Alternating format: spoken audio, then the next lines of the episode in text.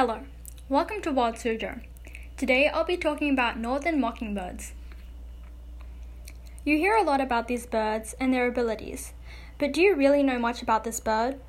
The northern mockingbird can be found in Canada and the northern United States. During the winter, they migrate south to Mexico. Mockingbirds are omnivores, so they eat a variety of foods, including beetles, berries, as well as seeds. These birds are nocturnal during mating season, but other than that, they look for food in the day. The northern mockingbird's predators include owls and snakes who sometimes steal their eggs.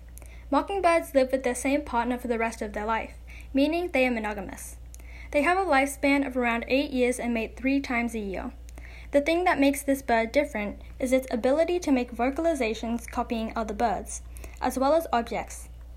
Some males are able to imitate two hundred sounds. They make sounds during mating season to attract a mate. This is similar to the lyrebird, who also has this ability. For Wild Sujo, I'm Palm Tree, and thank you for listening.